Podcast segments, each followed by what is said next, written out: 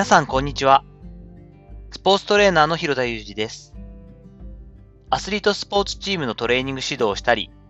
運動に関する情報発信をしたり、若手のトレーナーの研修や育成をしたりしています。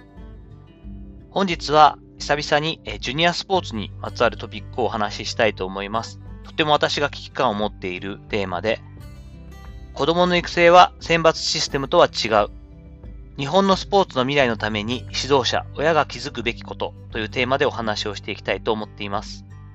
ジュニアスポーツに関して私がとても勉強させていただいている小又義信さんという専門家の方がいらっしゃいます。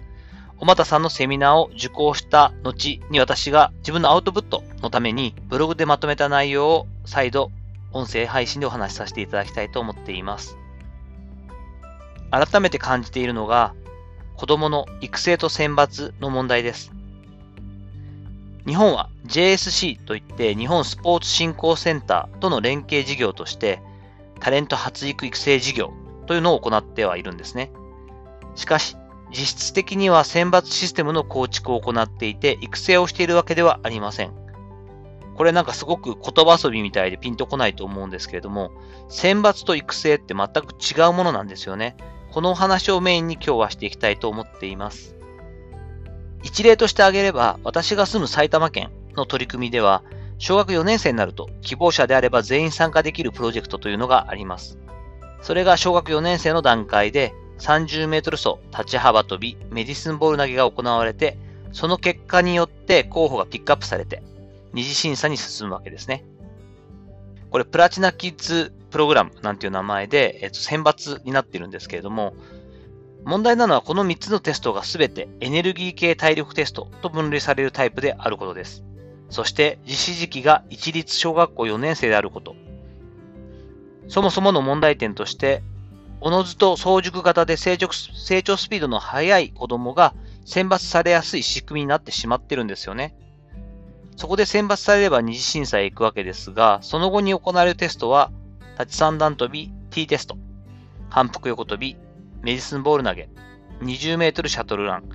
身長体重測定っていう感じで進んでいきます。ここに来てようやく身長や体重といった身体形態に関するデータを取るわけですよね。有り余る人口を抱えていて、ふるい落としのためのテストであればよかったのが高度成長期です。段階の世代が70歳以上となった今の超高齢社会では子供の数は減る一方です。今の日本において、この種の選抜システムは機能しづらいんですよね。トレーナー業をなりにしている専門家であれば、なおさら強くそう感じます。選ばれた選手の大多数が早熟であるがゆえの高身長、高体重を持っていることの有利性が働いていての好成績であると仮定すると、選ばれた半数以上の選抜選手は年を重ねるごとに平凡な成績の選手になっていくことになります。親心としては我が子が二次審査まで進んだら、せっかくだから選ばせてあげたいと思うのはとてもわかりますよね。立ち三段跳びや T テストなど普段やらないテスト種目を練習しているご家族も私の周りにはいっぱいいらっしゃいました。決して悪いことではないものの、手段と目的がマッチしていない。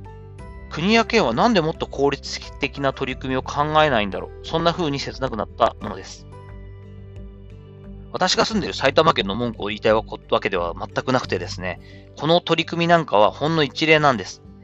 現段階で各県が行っている育成プロジェクトと名付けられたものの大半は実質的には選抜システム。そもそも選抜と育成の定義が曖昧なんですよね。ごっちゃになってしまっているところが現在の日本の全体としての問題点なのは間違いありません。競争選抜が悪いわけではないんですよ。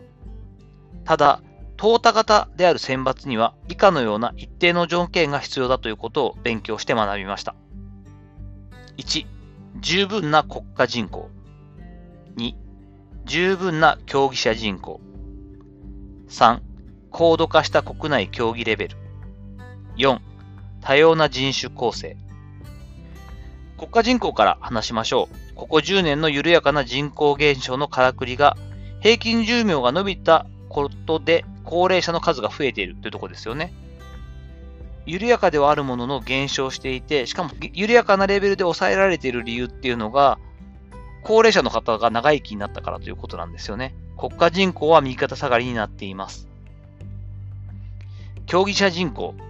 国家人口の減少に伴い、どのスポーツにおいても競技者人口は減少傾向です。国内競技レベル。これは未だに卓球やレスリング、野球やサッカーなど、日本の競技レベルが高い水準を保っているのは素晴らしいことですよね。しかし、底辺を支える参加人口は減少の一途をたどっています。ここを何とかしないと本当に大変なことになると危機感を持っています。人種構成。ここに関しては、例えば陸上のケンブリッジ・アスカ選手やサニブラウン選手、テニスの大坂なおみ選手など、日本のスポーツ界でもハーフの選手が2000年頃に比べると増えてますよね。ただ、少子化対策としても有効とされている移民対策において、日本は先進国の中で積極的ではないとされています。世界の移民人口国別ランキングで言うと、1位はもうぶっちぎりのアメリカ、2位ドイツ、3位ロシアと続きますが、日本では28位。アメリカの4662万人に対して日本はわずか204万人となっています。こういった観点からも、島国日本において多種な人種構成というのは大幅には広がっていかないと思っています。やはり今後の日本が採用すべきは Long Term Athlete Development 言われている長期育成システムだと思います。長期育成に関しては、この後も少し長くなってしまうと思うので、またの機会にお話ししたいと思っています。さて、いかがだったでしょうか？少し難しい話というか、熱くなってしまった点はあるんですけれども、本日はですね、ジュニアスポーツにおいて、選抜と育成の違いというのはあるんだよということをお伝えできればよかったなと思っております。本日の放送に関して何かご感想やご意見などあれば、レターや Twitter のダイレクトメッセージも結構です。よろしくお願いいたします。本日の放送参考になったよという方はぜひいいねを。まだの方はフォローもしていただけると頑張れます。よろしくお願いいたします。本日も最後までお聴きいただきありがとうございました。この後も充実した時間をお過ごしください。それではまたお会いしましょう。広田祐二でした。